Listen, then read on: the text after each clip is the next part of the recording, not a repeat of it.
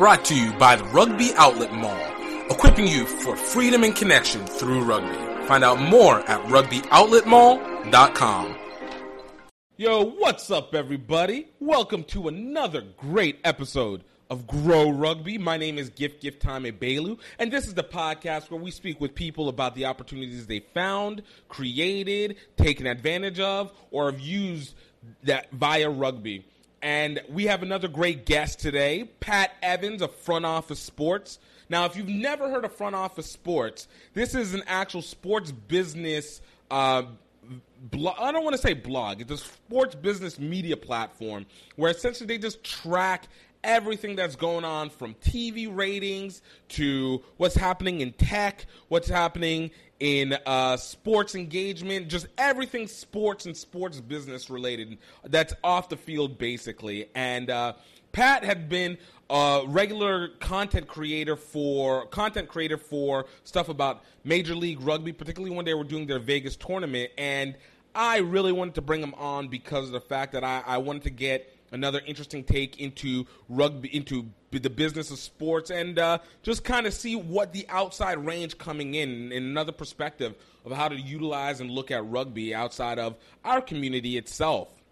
Uh, for me, this was a really fun podcast. I think we laughed a lot. We, we we had a lot of fun with this one. So I think you guys will enjoy listening to this one. It's not the most rugby focused, but there are a lot. There's elements in there that I think can be used for your own personal rugby brands, whether it's club or or personal. Uh, so I hope you guys enjoyed. Hope you guys take something from it. Also, want to thank everybody who has taken the time to put reviews on the Apple iTunes uh, podcast. And uh, and please, guys, continue. We didn't quite make our goal of ten. I, I gotta say that one hurt a little bit, but you know, if you guys can try and let's see if we can aim for that again for the end of the month. Really, actually, to be honest with you, we up it up. So aim for 15. Gonna aim for 15 by the end of the month. We got to make up for what was lost uh, previously. But it's not just to be able to stroke my own ego. It allows this podcast to be found uh, by more people in random places. It pushes it up with the algorithm, and of course, it allows others to be able to see the support and see what you guys feel, and allow them to be able to listen to this and be able to take something from it. Hopefully, value has been taken from this as well from our all our, our podcast interviews with these great guests and what we even have coming up uh, for the rest of the month. So. I, I hope you guys enjoyed. I hope you guys are having a great new August. Um, you know, almost the end of summertime, and it, it's wild. It still doesn't feel like much has changed in terms of what we're able to do, and it looks like it's going to be interesting about the fall sports. It doesn't look like it's going to be happening for most of the universities, but there is good news that World Rugby allowed for October uh, test matches to occur. So, for what it's worth, while there might not be as much grassroots rugby happening, it looks like at the elite levels of rugby will still be able to have it, and that means there's still always competition and hope for what happens in the spring and moving forward. Um, yeah, you know. So I hope you guys enjoy this. I want to leave you guys with uh, uh, another sponsorship. Guys, please go check out Rugby Outlet Mall. We got some great shirts coming up soon. We have some new projects that are coming up soon. But most importantly, we got some great movies that are be are available through our links and uh, uh, that I think you guys would really enjoy. Uh, obviously, you guys can go check them out through there. Uh, you guys can use promo code GREAUX Rugby for 20% off all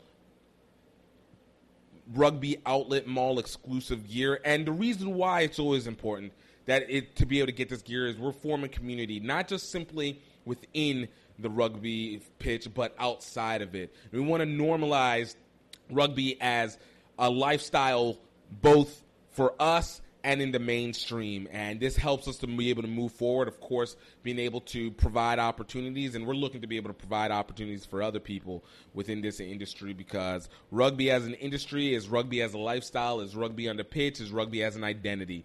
So it's it's going to be really it's really good, really helpful for it. So don't forget Greaux Rugby uh, for twenty percent off all rugby outlet gear. That's G R E A U X rugby. Two words, promo code. Also, please check out Singapore to Tokyo any way we can. The documentary is the one that we made. It's our little ode to rugby. We've had some great reviews from people like Alex Goff of Goff on Rugby, Naya Tapper, who we even had on the podcast. Uh, um, we've had it from Matt McCarthy of Rugby Wrap Up. Uh, we've had some great interview, great reviews from uh, just a number of people who have been able to watch and enjoy it. And you guys can actually get it at redearthfilms.vhx.tv. That's redearthfilms.vhx.tv. Or you guys can go on to Rugby Outlet Mall and look under movies and TV shows, and it's going to be right there. Singapore to Tokyo, any way we can. It's just, I'm telling you, it'll be the best thing that you've watched since COVID, and definitely one of the top rugby documentaries out uh, today. It's just, it's such a, a wide view, and especially from such a personal look through this this rugby world, literal rugby world that we have. But in the meantime, guys, I hope you guys enjoy this interview. My guy, Pat Evans, Front Office Sports. Check it out. Grow rugby, grow rugby, grow rugby, grow rugby, grow rugby, grow rugby, grow rugby, grow rugby. Welcome, everybody, to another great episode of Greaux Rugby. We got another V, Eye of the Eyes, P guest, Pat Evans, writer for Front Office Sports, beer aficionado, the author of two books, Grand Rapids Brewery and Nevada Brewery. Pat Evans, Pat, man, thanks so much for taking the time to uh, come through. Well, thanks, thanks for having me. I'm excited. This is uh, you know, before this little pre-chat was great, so I'm excited for the actual podcast. You know, it's I have to tell you, this is going to be in completely dull, and uh, we're just going to be sitting here, no smiles. It is just the anti-rugby way. We we socialism, social sociali- socializing is is not a thing. It's not a thing. All right. I'll take I'll take the smile off. no, no, man. Look, I gotta say, like, uh, the, the actually the, the, first time I saw your stuff was actually whenever we were talking about uh, MLR going to Las Vegas, and you know, I, I've been a big advocate of front office sports for a while because as much as I love sports in themselves in terms of the game, the business of sports is so much more intriguing to me because it's. I feel like so many people have a misconception of how it works. It's everybody seems to think it's a very uh, ABC kind of thing. And sometimes it's like, yo, there's so much more gray in between here than than people want to give it credit for. Yeah, I mean, so to to give you a little bit of my background right away, is it falls right into that. Is going into college, I knew I wanted to be a journalist. I thought I wanted to be a sports journalist because who doesn't, you know, doesn't right? I, I'm just sports are great. Uh, and very quickly, you know, I ended up covering. I went to Michigan State. I ended up cover, covering Michigan State basketball my senior year, which was also Draymond Green's senior year. You know, great nice, NBA player. Nice, nice. Uh, and I, you know, I traveled all over the country with them, and very quickly I realized there's only so many things you can do with a game story. Right. You know, like so and so had so many rebounds, so and so had you know four touchdowns scores a lot of touchdowns. You can probably do that story. But look, look, look I, how much this whole little there was. It was like I just decided to make up stuff within the sport itself. Just or, so like there's just a, how many times can you write? You know, the coach was mad at the team. The coach, you know, and and uh, you still see that. I you know I watch still watch a lot of like post game press conferences and stuff, right. and athletes. Not you know as as much as it stinks to say, a lot of them don't have the best uh, thoughts after games or just speaking cliches, you know? and uh, so then, you know, I, I, left and ended up going into regular business journalism back in Grand Rapids, Michigan, where I'm from. And uh, eventually I went freelance and went mostly to beverage, uh, food and beverage, as you mentioned. Mm-hmm. And then uh, found front office sports and started freelancing for them a little bit before. And now I'm full time uh, staff writer. Uh, but business and sports business in particular, it's it's always changing. Unlike what's on the field, which is action packed and great, right. but it's always you're writing about what's happening on the field, which there's only so many things that can happen on the field. Off the field, there's so much innovation always going on, whether it's tech or fan engagement, fan, you know, whatever. And so there's always something new to write about, a new angle to take it, especially when you look at the last four months of the pandemic. Right.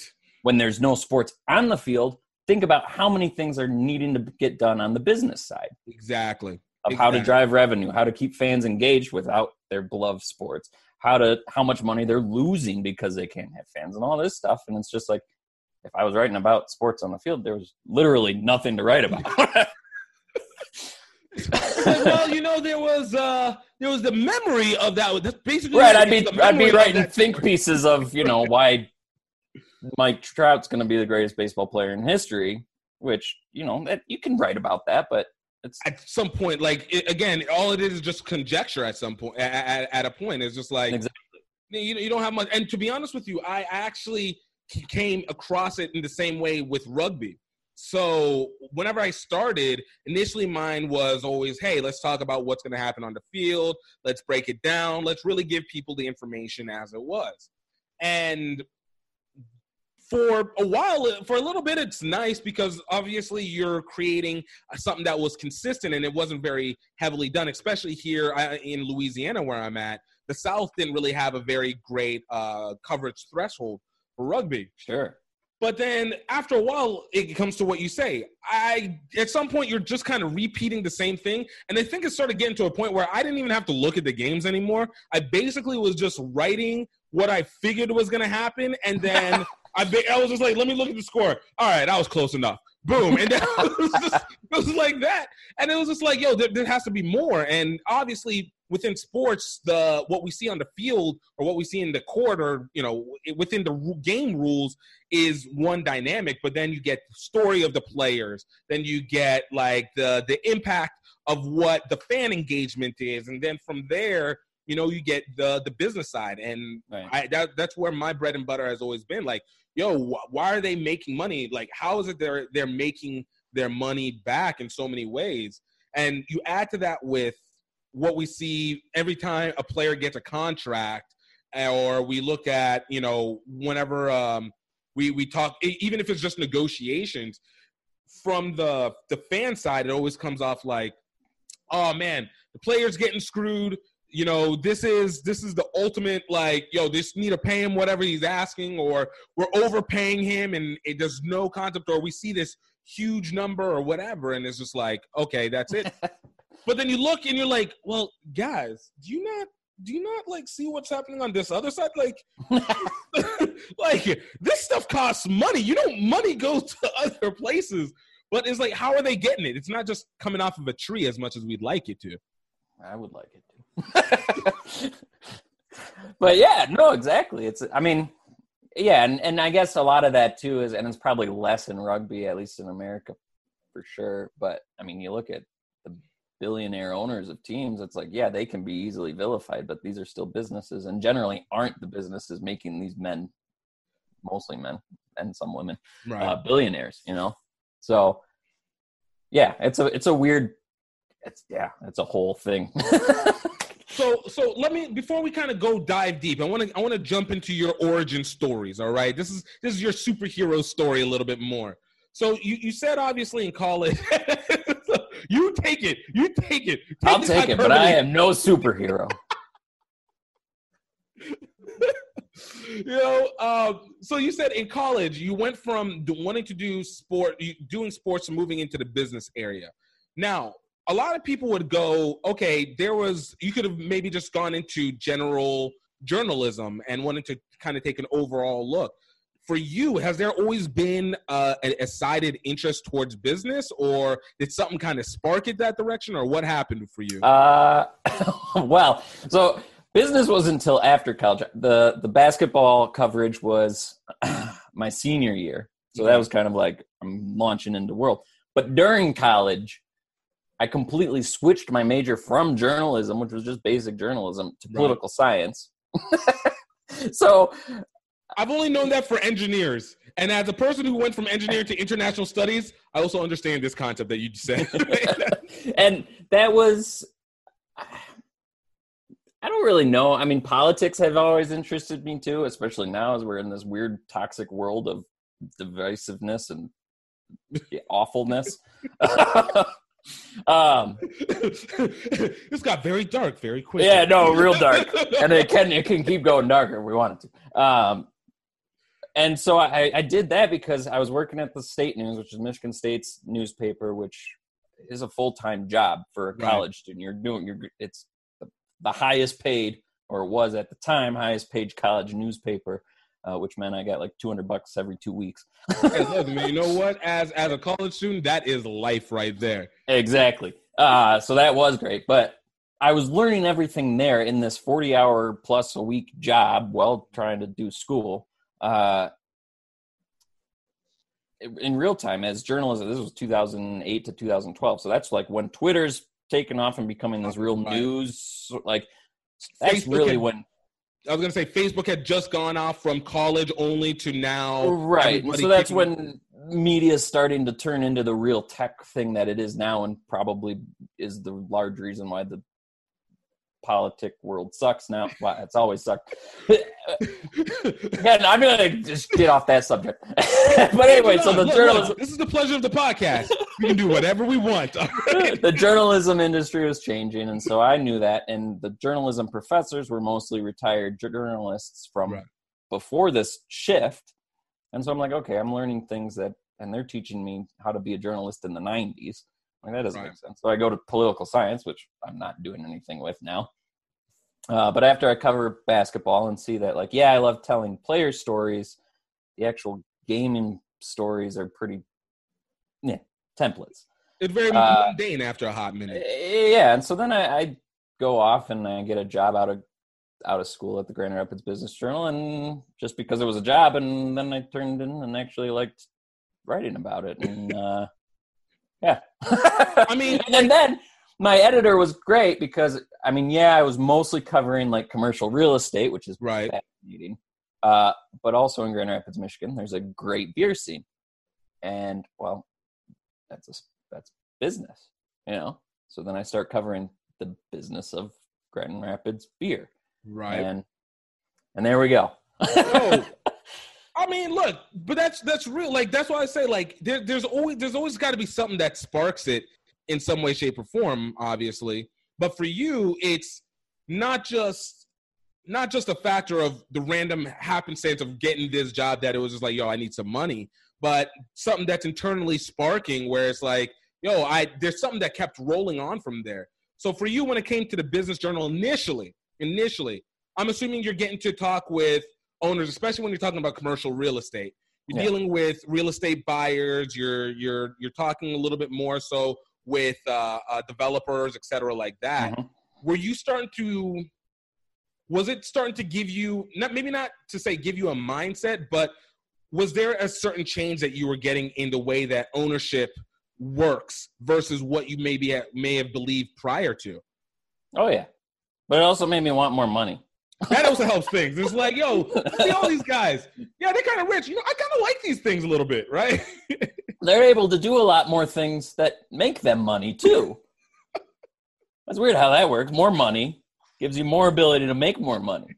Yeah, It's crazy how the it's crazy how the, the ball rolls. Like, oh, Right. hmm, hmm, revenue streams to for more revenue streams huh. that create more revenue streams and get to do whatever I want. Yeah, There might be some benefits. There might be Yeah. some benefits. Uh, but eh, I mean, yeah, no, I just I've always been a very curious person, and I like money. I wish I had more of it. Uh, so I like talking to people who have it. So is is so whenever you started going into the beer world, and I'm gonna ask you another question right before this, but entering into the beer world, going from commercial real estate to the brewery world, what Yeah. was the biggest significant change that you saw within that between those? well, it's interesting. So there's a very large brewery in Grand Rapids called Founders Brewing Company, um, and it's it started off small and started off the same way uh, a lot of the other breweries have. But right. now they're huge. Now it's you know a multi-million dollar a year business and one of the biggest breweries in the country and whatever. But it started the same way as all the other ones have started, which is mostly people saying, "I don't like my job, but I like making beer in my garage." So I'm going to start a business. and The- the- that is the starter versus- package. Yeah, versus real estate, which was, I mean, I don't need, I still don't really know how you, a lot of these guys ended up into real estate development and stuff. You know, like that's not like, oh, I don't like my job. I'm going to go develop this office tower. You know, you know, I don't like my job, so I'm about to invest hundreds and million, hundreds of thousands to millions of dollars in uh, properties and find them and do the work. I don't even know where we're like. Do I need to get my job back to just start this again? where most of the guys in beer are just laid back dudes who like to, and like I feel bad, you know, and but most industries are dominated by men, and there are very few women owners of breweries. But so mostly it's laid back dudes who just like making beer in their garage. Right. It's just like versus yeah, these cutthroat deal makers who were, you know, kicking people out of their houses to build a tower. You know, so I don't know. It was a very and it's a very welcoming uh, community, though it's come under uh, a lot of scrutiny lately because of the sexism and, and racism that Right. kind of undertones in that in, in those industries. But But I mean, that's generally, I've, I've only had. But again, I'm a white male, so and look, it's it's. But you know what the interesting thing is? Whenever you're talking within in that, I do wonder if a lot of time it. What we now get to see is maybe not this glass ceiling breaking as much as it is just like we we now recognize more of those female brewers and Right. see these more more uh, culturally diverse variations of brewers because I, I would feel like most times it's it's the comfort in the in in the bars who purchase from them. yes. You know, Yeah, yeah. I mean, I think, and we have certainly seen a lot more women and minorities getting into the beer beer world. So I'm sure it's it is just a matter. I think it's just like anything else. Like you can't sometimes you need that. force change too Right. fast. You know, as, as much as it sucks to say, but some things just happen naturally and have to kind of take its time, which sucks. But you know, Nipsey Hussle. it's a Yeah. marathon. right? exactly. no, but no, no, that's real though. Like I, I think sometimes it's it's just that shaking of needing to shake it Right. to be awake and then be like, okay, now we're kicking. That's like to be honest with you, it's one of the reasons why, as sucky as this situation is with COVID, like by all accounts, as sucky as it is, I think it allows for it allowed us to be able to get this transition that was so badly needing to happen and may have happened maybe over the course of maybe 10 15 Sure. years very incrementally but i think having everything kind of slammed in at the same time it forces this like re-engine it's almost like retuning for i guess the next decade Yeah. No. you know. So, oh no, I, I I I like what we're gonna we, we're gonna see, and I'm hoping that the consistencies that we are starting to pick up on now maintain themselves moving forward and don't just die out. But I think we will we'll see a lot of those changes, and even to that factor though, in the fact that you were looking at watching these brewer guys like how deep into it did you get with these guys because a lot of what that happens actually will lead into what my next question is but how deep in it did you get with the guys and getting to understand what they did how they worked how they functioned how they thought I mean, I got real deep. I worked part time at a brewery for a while, and and ended up, you know, helping brew and helping do just about everything because it was a small business. Um, and I was doing that, you know, at night while I was writing during the day. Uh, and I mean, I got into it. I went to festivals. I went to everything. I got. I'm I'm to the point now where I'm I'm almost beard out, and I just kind of go for the easy drinking light lagers again. I, I'm a seasonal drinker for sure. Uh, you know, and you don't have winter out here in Las Vegas, so I'm mostly drinking stouts when I go home for the holidays. But uh, you know, I, I drink with the seasons. But I mean, I got so deep into it that I'm like, I don't know. You know, I I was there. I was in the back of the places. I, yeah, I can tell you pretty much how breweries work right all down right to perfect the. so this is going to lead into the, the perfect question because usually i don't try to hold it back but I, I like where this is already going so oh boy. Let's go. Let's be ready. um, so look, you know, in rugby, we obviously the culture of rugby is very based, has a very heavy beer basis on it, Mhm. very heavy beer basis. And a lot of times, whenever we're dealing with clubs from an individual aspect, you know, clubs are always trying to find ways of understanding how to be able to deal sponsorships, how to get support from these companies that would likely have similar uh, um, similar characteristics, similar goals, similar interests, I guess, Sure. uh, between them. For you now, under having had, especially within this brewery in, industry, and we'll get to sports business side a little bit later, but especially within this this beer, this beverage, beer and beverage industry, um, what were some of the things that you guys would look for when it came to distribution for maybe like not maybe not distribution of the beer, but like distribution of of advertising. So utilizing sports and sports, and we can even use, like I said, use rugby as that one. What would make it more interesting for them to utilize a club like that? That's it. I mean, so what's interesting now is is I mean, one, I think rugby just needs to grow in America, and, and then you get this natural, the natural connection there of that beer community. Of Right. like these guys like beer, these women like beer, these people like beer. Let's advertise our beer to them. You know, Right. uh, so I think that's the natural connection. But so, um, the brewery I worked at, it was Mitten Brewing Company, uh, great little brewery in Grand Rapids, and now they've got a couple other tap rooms in Michigan.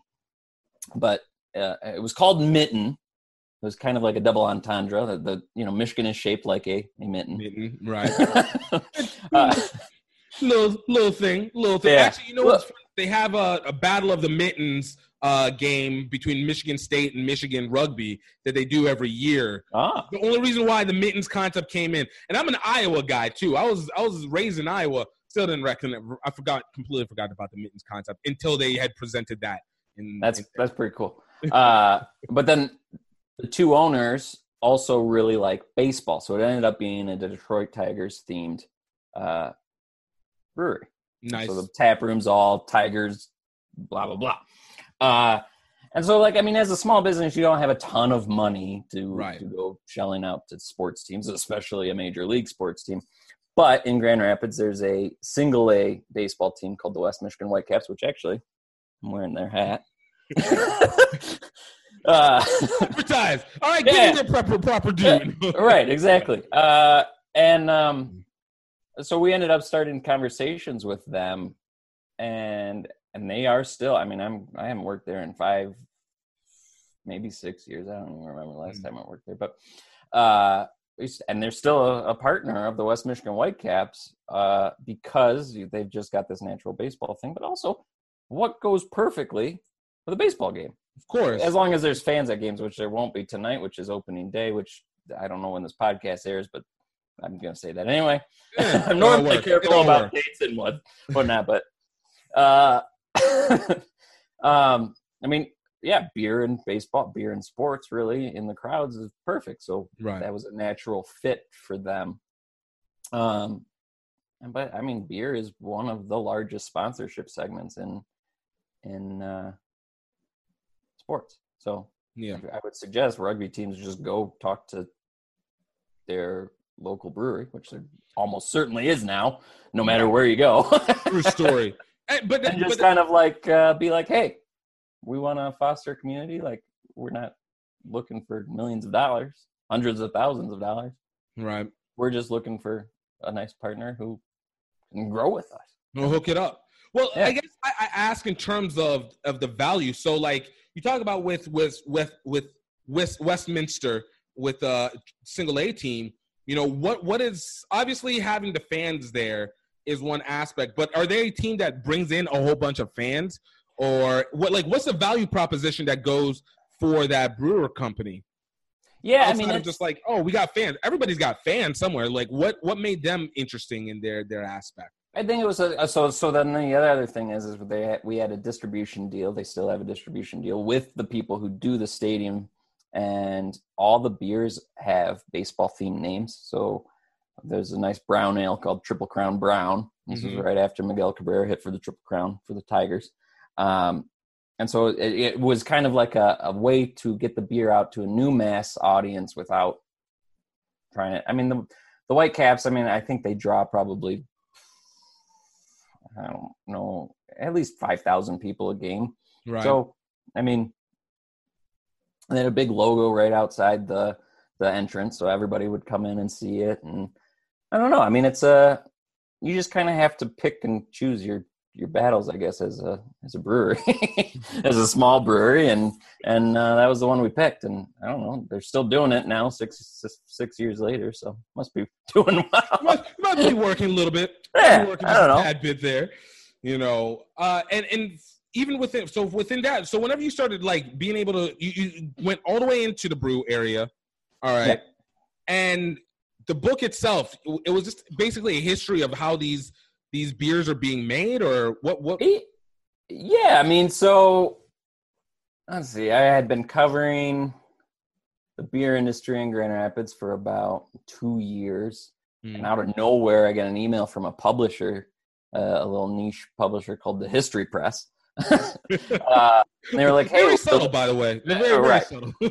I wonder what they write about. Uh, we will, uh, and they would just reach out and they were like, "Hey, we're looking for somebody to to write a book about the history of beer in Grand Rapids. We know it's a great beer city now. Like, we'd love to have you do that." And I was like, "Oh, that's great. I've always wanted to write a book. What, what better opportunity at a, as twenty three year old than no? How old was I?" That that's regardless. I was early twenties. I'm not gonna do math. it was less than twenty five, more than eighteen. You got somewhere in between. All right. Oh, more than 21. right, Uh, right, right, right, right. right, ah, aha, uh, uh, um, so I was like, oh, great. I've always wanted to write a book. I have a publisher asking me to write a book. I'm going to write a book. Uh, and, and turns out, and I think now a lot of people know this, more people know this, that there's a very, very rich beer history in America that was kind of wiped out because of this little company called Budweiser. Oh. Uh, you know, like I've never the- heard of them. I Right, and they should advertise more. yeah, they should. They should probably and get involved in sports a little bit more. You know, maybe. Just, Um, So in 1977, there were like 77 breweries, or 87. I don't know. Yeah. Less than fewer than hundred breweries in America, right. and that was after years and years of consolidation. There was in the 1880s. I don't know my numbers uh, specifically off the top of my head, but in the 18 late 1800s, there were more than 4,000 breweries in the U.S. Oh, snap. Right. And so I go back, and Grand Rapids had this super rich brewing culture in the 1800s, including like one of the like big shots, business big shots. Yeah. Uh, he was involved in everything, you know, and and actually so was Adolphus Busch at, at uh, Budweiser. So that's a that's a whole different. I'm not going to talk that. I could talk for days about this, obviously. Uh, oh, we got. um, I got to work at some point today. all right, I got time. All right, all right. Uh, we're gonna we're gonna mess up your all your time. No, don't play.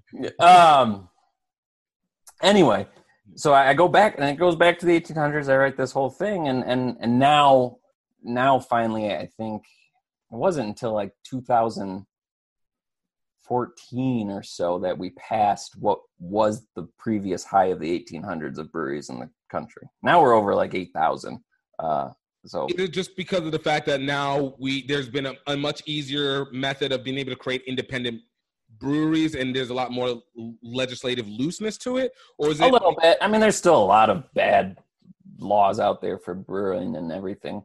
Uh, those all stem from prohibition when when it went to zero. Right. Um, but yeah, and it's a lot of the buy local, buy. You you know, back in the 1800s, you had to buy local. right. Now there's the new sentiment of like buy local. It's better for The economy the environment, the economy, everything. So Okay, I got you. everything. and also hate for global corporations, you know. and also allows to be able to have actual variation in taste instead of being force fed the same proverbial piss water, as many would like to say, that Exactly. gets put out. No, no, Mhm. that's that's real. That's real. And is that was it from working the brewery where you decided to like you were like, all right, now I got to understand the segmentation of how all these beers went. Yeah.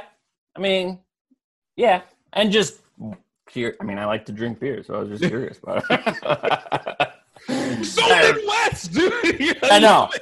It's weird. I also like. I also like food with a lot of butter and milk, and it's weird how that how that went. Oh, oh, uh, uh, it's almost like it was meant to be when you got to Las Vegas. It was like this. Yeah, it's it's hot here though. yeah, that is the dry heat. Look, I'll say this: it's a dry heat. Say what? It's a dry heat. It's still hot. I was gonna say, look, I was gonna say, look, as living in one of the swampy, humid hellholes of heat, I, I will take my dry heat. Now, mind you, I do like the fact that my water still stays with me, even if it gets magnified to kill me, but it still stays versus the dry heat where it just kind of evaporates and I it's mean- just uh, releasing out of you. As I mentioned before we started recording, I have to take my dog for a walk at 5:30 in the morning because otherwise the sun gets high, bakes the cement, and then my burns my doggy's feet. Also, I can't be outside in 110 degree heat Poor guy. in the sun. In I this, I can. It's not bad. It's dry heat, so it's not bad out in the shade. right. Like that's why I said shade at least helps. Like you actually benefit from covering. It's not just Yeah, but when the wind blows, it's like a oh, it's like a dryer, like a air dryer. Mm. Like a blow dryer. That's what I'm. That's the word I'm looking for. All right. So, okay. So this is where I wanted to really bring you on, especially when it, because of the fact of the sports business aspect of it, Yeah. and really be able to tap into this. So over the last over, you, well, you, you you said you've been working, you became full time last year, right? But you've last working, yeah last August and started freelancing. Uh, as I said, I was mostly freelance about food and beverage, but I, I you know, my girlfriend who works for uh, the Vegas Golden Knights out Mhm. here in Las Vegas, the whole reason I'm in Las Vegas. Um, she was like, "Hey, these guys at Front Office Sports are doing some cool things. Like, you should reach out and see if you can write for them." I was like, "Yeah, that's great."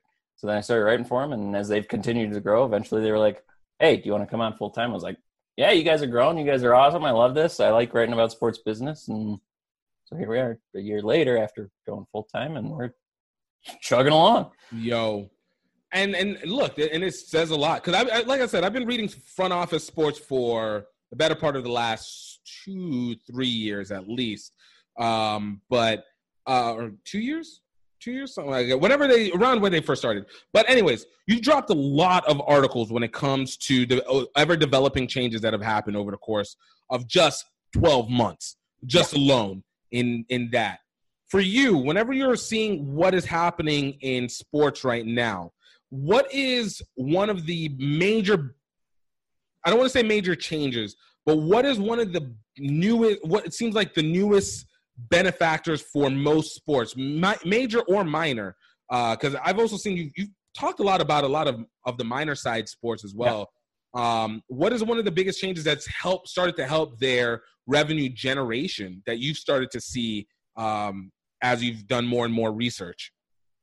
Well, I think, and this is kind of, wait, I'm not even in that topic, I don't think, but it, it's fresh in my mind because I'm writing about it. I actually had like five interviews this morning about it. Um, is so, and I'm sure you've read a lot of these. Is in the last year, we've written quite a bit about kind of the tech evolution of of fan engagement within the stadium. Right. And COVID has essentially accelerated that of saying, uh, so one of the interviews I had today was said pre COVID, they do a lot in Europe. So they, they've got these stats already because Europe handled themselves a little bit better. Uh, uh, the adoption rate of mobile apps within to use for you know information in stadium contactless payment uh, paperless tickets whatever was about 20% Right. he said now that fans are starting to go back and and uh, he used sweden for for the example it's like 80 to 90% now Wow. because Because nobody wants to touch anybody.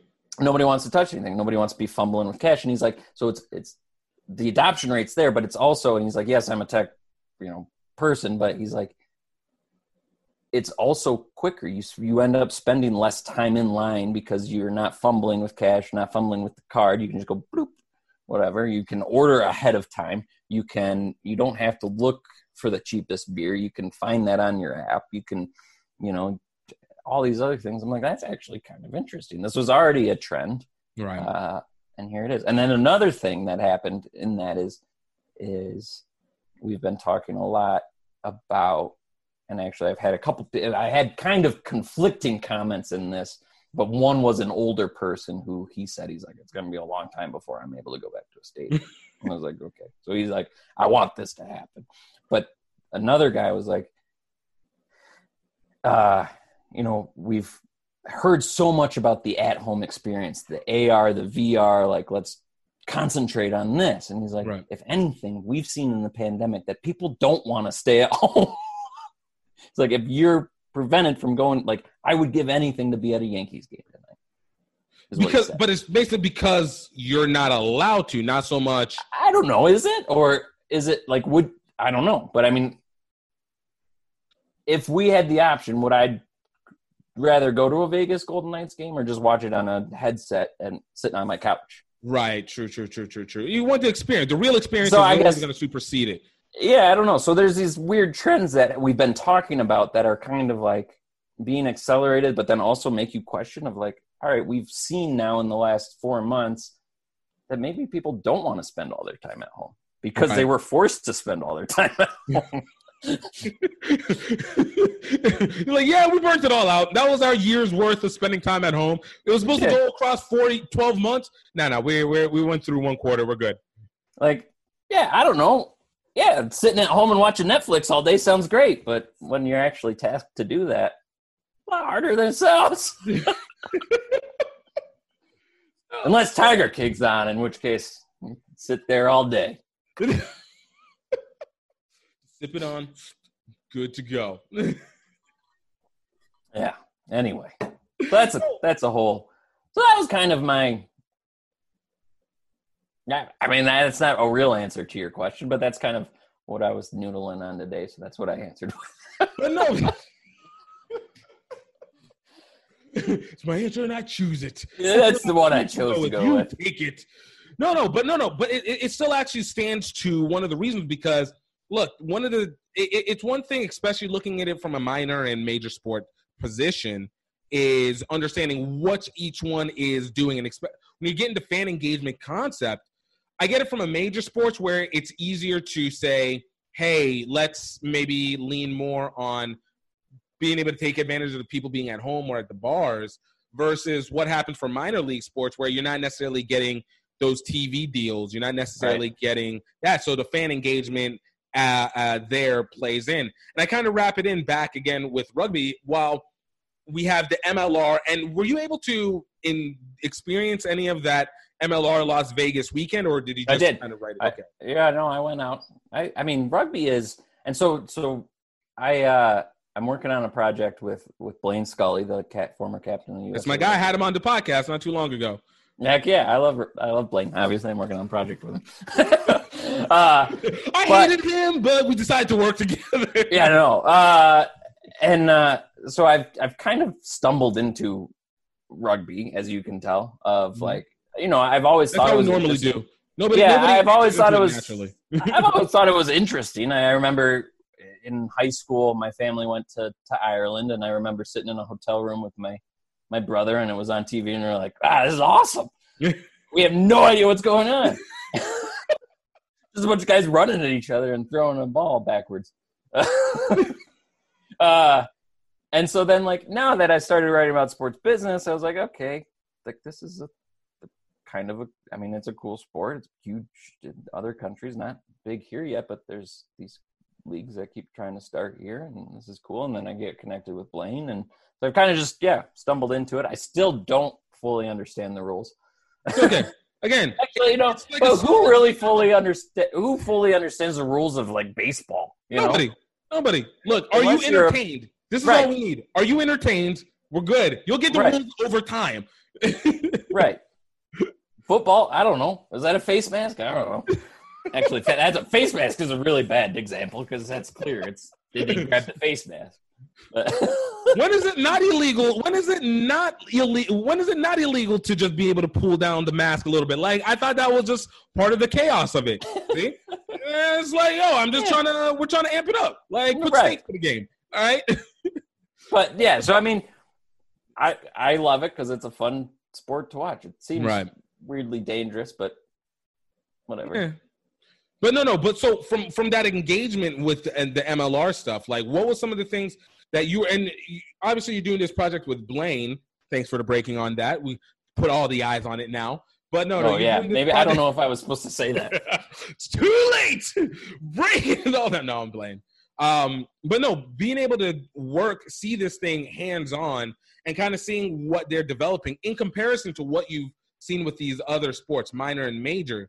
Are you seeing a lot of the tick marks that would kind of denote that they're in the right direction? I think so, and I think they're they're taking a lot of.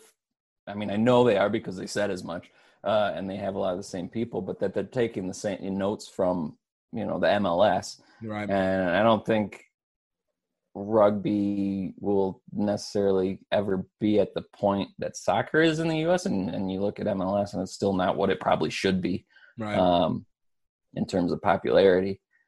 Uh, but I think so. I mean, it's they're doing a lot at the grassroots level, which I think is the biggest thing right now. Is is making sure there's the fans, the future fans. you know, I think that's one of the the things that's scary about baseball is I feel like I mean I know some major league teams are, are certainly investing in it, but it seems like youth baseball is kind of dropping off by the wayside. Um, and so that I think kind of is scary. I just wrote a story about, well, it was a newsletter segment about kind of the valuations of of MLB teams possibly dropping by up to twenty percent in the next year, mostly because of of the coronavirus. But it was also suggesting like the labor issues, but then also the future pipeline of talent. Like, yeah, how long is baseball going to be? Base? I mean, people have been talking about the death of baseball for decades now at this point, but um, I mean, is it always going to be this popular sport? There's already stadiums that are empty a lot of times. Right. You know? I but see, and that's you know, whenever you, you you talk about like where rugby can it be at a certain level. I mean, for me, I've always and I'm I'm always obviously going to be biased. I've, I've never believed that it's going to ever get to a point where it's like football or anything like that. I think no, football has such an ingrained, just dynamic difference from every other sport right. in the country. So it's not even worth looking at that and even basketball in extent has the ingrained nature to it just because of the ease of play and uh, the the low standard required to play on a casual level and i wouldn't be surprised if basketball surpasses football before too long i mean it has certainly i think globally uh, yeah I, I don't know but that's the thing i i don't know if it if the the the setup of the sport of basketball. Like, yeah, I mean the season's too like, I, like there isn't the singular eyeballs on a Sunday thing right. to it. But I think as a general, I don't know. That's a good question. So, so that's a lot so, to think about. Right, right. I'm gonna get lost here. so to kind of kind of make to finish my point, you know, I, have always looked at where uh, rugby can be in terms of in comparison to MLS and in comparison to hockey. Hockey mm. in the. U.S., not hockey in Canada, because that's, that's yeah, that's a, you know, but hockey in the U.S. and MLS. And my theory has always been, well, MLS has been able to make a rise simply because of the fact that we it's had the longevity over 30, 40 years of being able to, well, 30, 35 years of being able to put time into it and develop underneath. Plus, influx of being able to have internationals come. And of course everybody has so many people have the nostalgia of playing soccer as a kid. So there's that that element in this generation this uh this post 1992 on have a much stronger dynamic to different alternative sports um i still don't think that it resonates with the culture of the us fully in no, terms of like the, the natural aggressiveness of the culture. We're a boastful nation. Like call it what it is. We're we're a boastful nation. So there's a certain level of loudness and crashing that has to come with it. And obviously when it comes to hockey, I think because hockey is so expensive, to be able Yeah. to play. Right. You know, it's very difficult for it to be able to get to that next level. Uh, well, it's not that level, but to be able to, you know, it's it's valuable to say the Right. least. You know, so then you have rugby, you have lacrosse, but I don't think lacrosse has the international spread. No, and I think that has the same issue as hockey to, a, Yeah. an extent of it's pretty expensive. You know, And like so how much does a rugby ball cost? Um, it can be between ten and twenty-five dollars. If you're stupid and buy it from Dick's Sporting Good, it'll be like 25 35 But if you order it offline, then you can get it for probably like 15 10 15 20 dollars. Right. Okay. Well, see, there you go. That's your. That's There your you go. And that's where I was like, Where I, yeah, you know, sold all shit. well, that's why. I mean, that's why soccer is so big too. Is you kick a milk jug and you're good. Boom. It won't, Exactly. it won't go. This. It doesn't have the same flight path as a, a sphere, but Hey, look, look. As long as it gets from point A to somewhat where point B was supposed to be, it's a play. it works. It works. Right.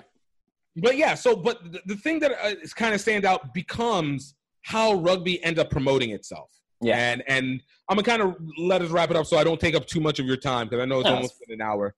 Um, but the way that rugby kind of wraps up towards the end is how it promotes itself. I, I found that it really always promotes itself very humbly, which I don't think that necessarily works well within a uh, U.S. culture. I think again, Yeah. there.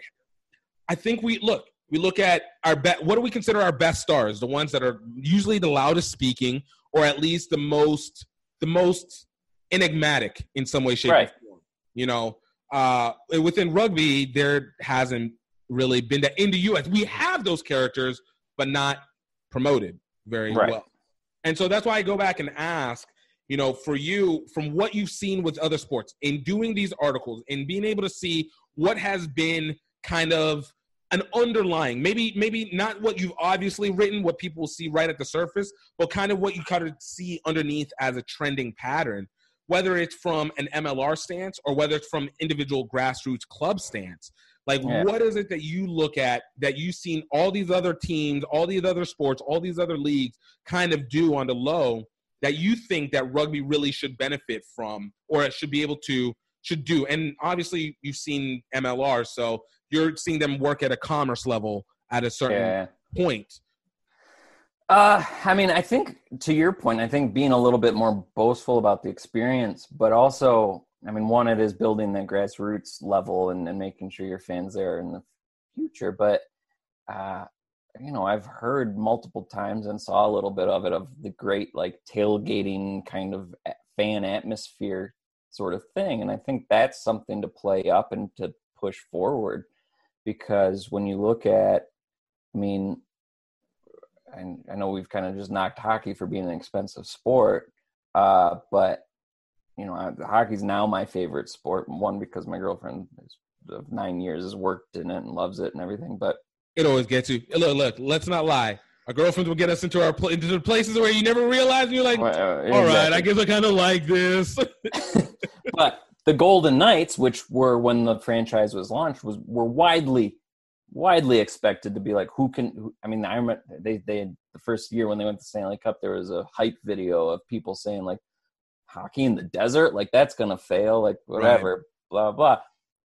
Those games are some of the best events I've ever been to because of how lively they are, the in-game experience, the atmosphere outside the arena just everybody who's bought into that team for some reason. You know, I mean, the Vegas born is a slogan because it's they were expanded here, but we've never had a pro sport. I say we. I moved here for the team, so I was like, wow. right.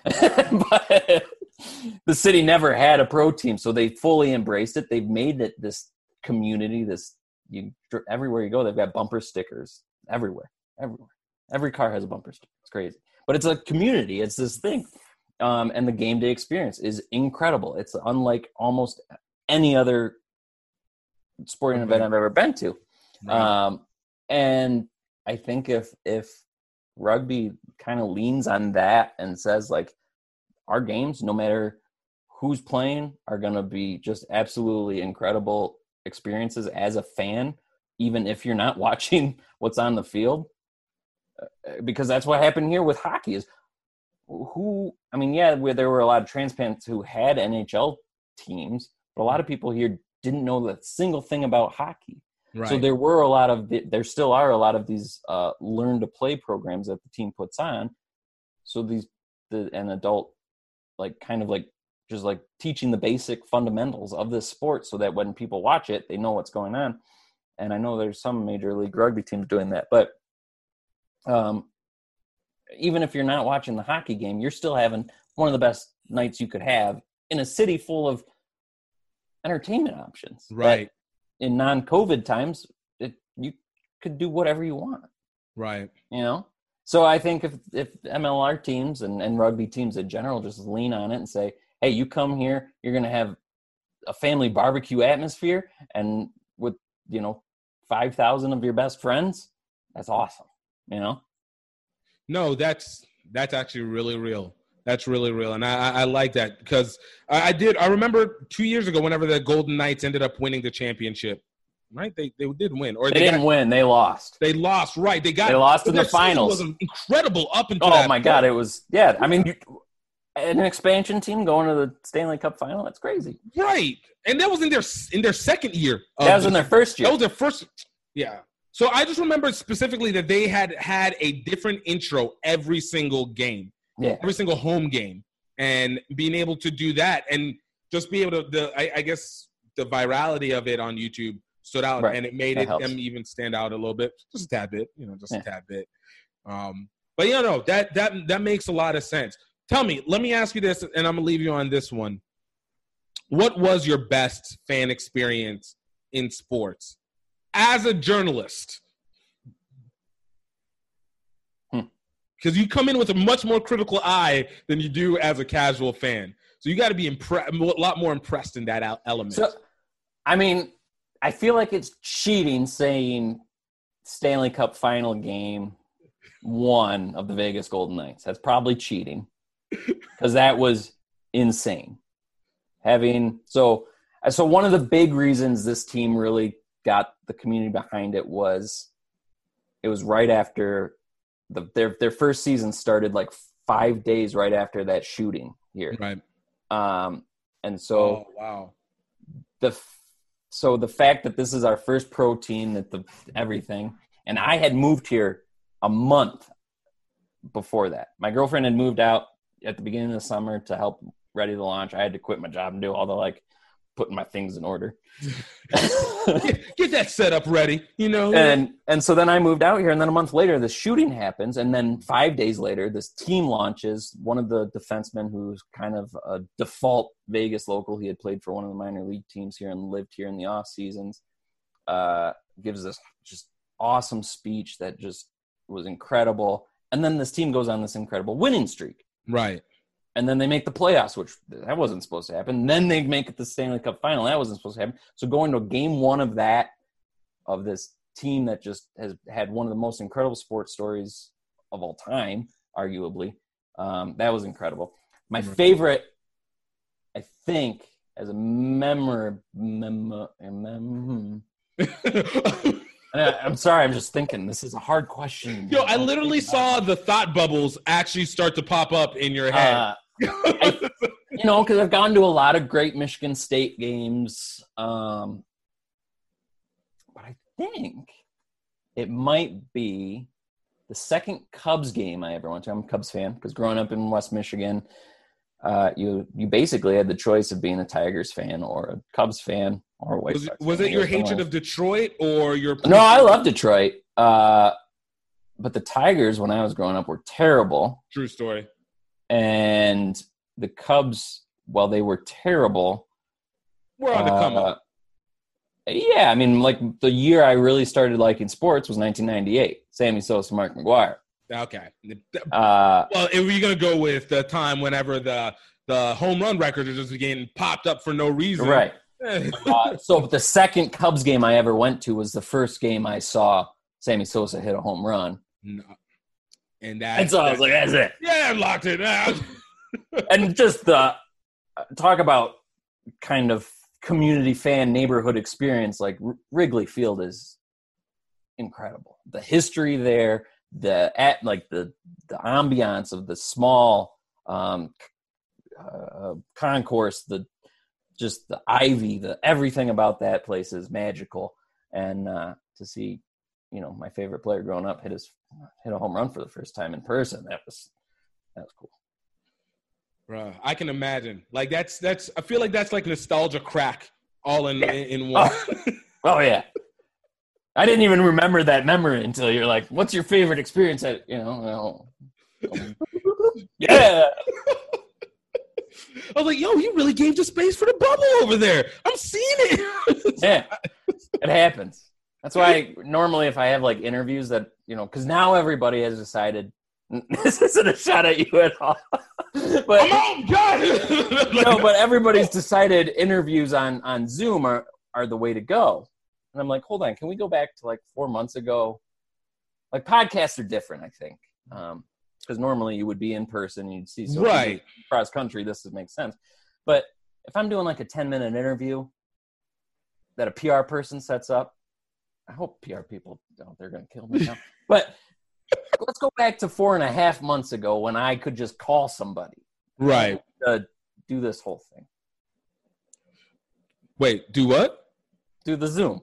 Oh yeah, yeah. With you, I'll do this all the time. Oh yeah, but again, podcast, yeah. no, no, no, but I get, I get what you're saying. Like it, it, it, it changes, it changes the way that even, even the dynamic. Look, even for me, like the dynamic of being able to, obviously, no, the dynamic of being in person is not just a factor of you know just being able to see the person, being able to talk, but it's a, it's a body language. It's, it's the energy in the room. It's the, you know, really being able to mimic the movement it, it you get a strong substitution. And of course, when it comes to ease of going across the country, it's easier than trying to get a plane ticket and be right. like, hey, yo, can you come through for, you know, 10, 15, or, you know, even if you're doing it on the phone, you don't get the obviously the same dynamic of being able to right. look at somebody in their eyes proverbially. But um, it's it's weird I, though. I agree with you. I don't think it's the I don't think it's the way in terms of a natural one, but I think that now that it's an option, I think people will be less reluctant to utilize it versus. Yeah. I don't know because I always prefer to do interviews in person.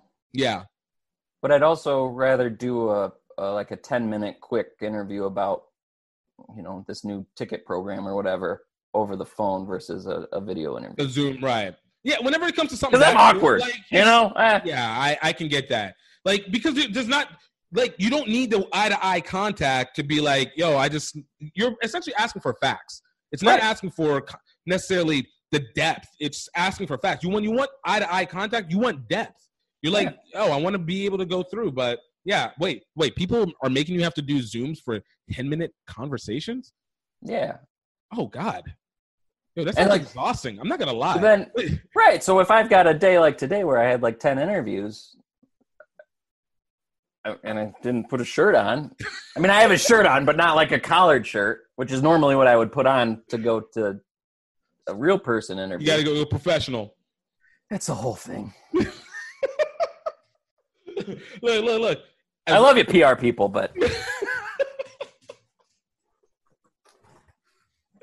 oh, bruh, I, am not gonna lie. I, I, I, I do get to. It's, whenever you know you're gonna get the canned answers, it just it just drives me. You, I can just watch my energy just die with every response.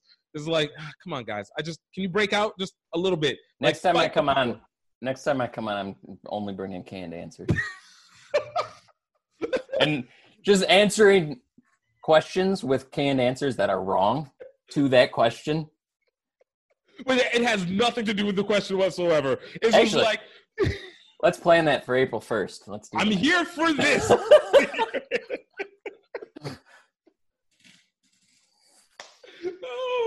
Uh, we're gonna do it completely over phone. We're not even just gonna use Zoom. We're gonna use Zoom and the phone. So we're not even using the speakers for. Great. just call I like them. It. Just look at you. no. I love it. I'm into it. Pat, man, dude, I appreciate this in a big way, man. This was this is legitimately fun. This no, it was fun. I'm I'm glad. I'm glad we were able to do this, and I can't wait to come back. Oh, you will be back. Oh, we were gonna be. T- Look, I'm still. I still didn't feel like we touched enough on this beer life, and I really need to go into it. and I feel like we talked mostly about beer, which I'm like, I'm supposed to be talking about rugby, so I had this whole booklet of rugby stuff ready to go, and Then when you ask rugby questions, I just talked about other things. So, You know, you know, it's it's it's okay. You know, we we who needs to keep formalities? All right, I want you to know that when you do your research, you have completely wasted your time. You do it free off the mind. Act, answer questions you have no idea what the answer is. Just go. Yep. Um, except next time I'm bringing canned questions, canned answers. Bad man, dude. Thank you again. Yo, look, I I'm here for this energy life, man. Like, I hope you guys really enjoyed this one. Yo, thank you for Pat to Pat for coming through and uh, uh, just laying down some uh, uh, uh, ideas and thoughts, and definitely more knowledge on beer than I would have actually imagined.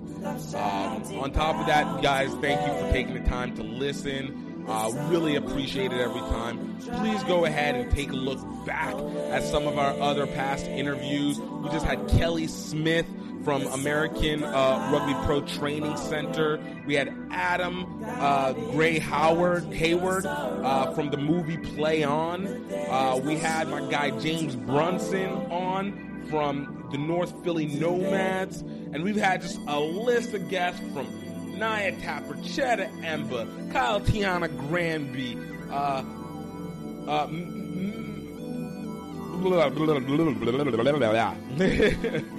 uh, and just a load of people who have come through. Blaine Scully, Phil Thiel. We've had Farah, uh, uh, Farah Douglas. Just a just a bunch of people coming through, and we got so much more. There's so much great rugby stories and opportunities being presented, and I hope you guys are enjoying it. It is something to just take in. Please check us out on our YouTube page, uh, youtube.com slash gift time rugby network. And otherwise, I hope that you guys stay happy. I hope you guys are staying healthy and hope you guys know that you are highly favored.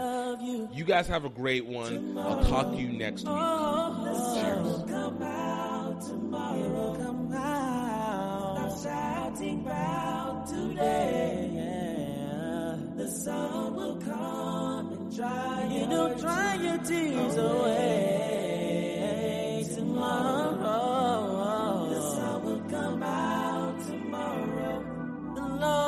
Watching your sorrow. Oh yeah, yeah. But there's no sure tomorrow. Oh yeah. Today.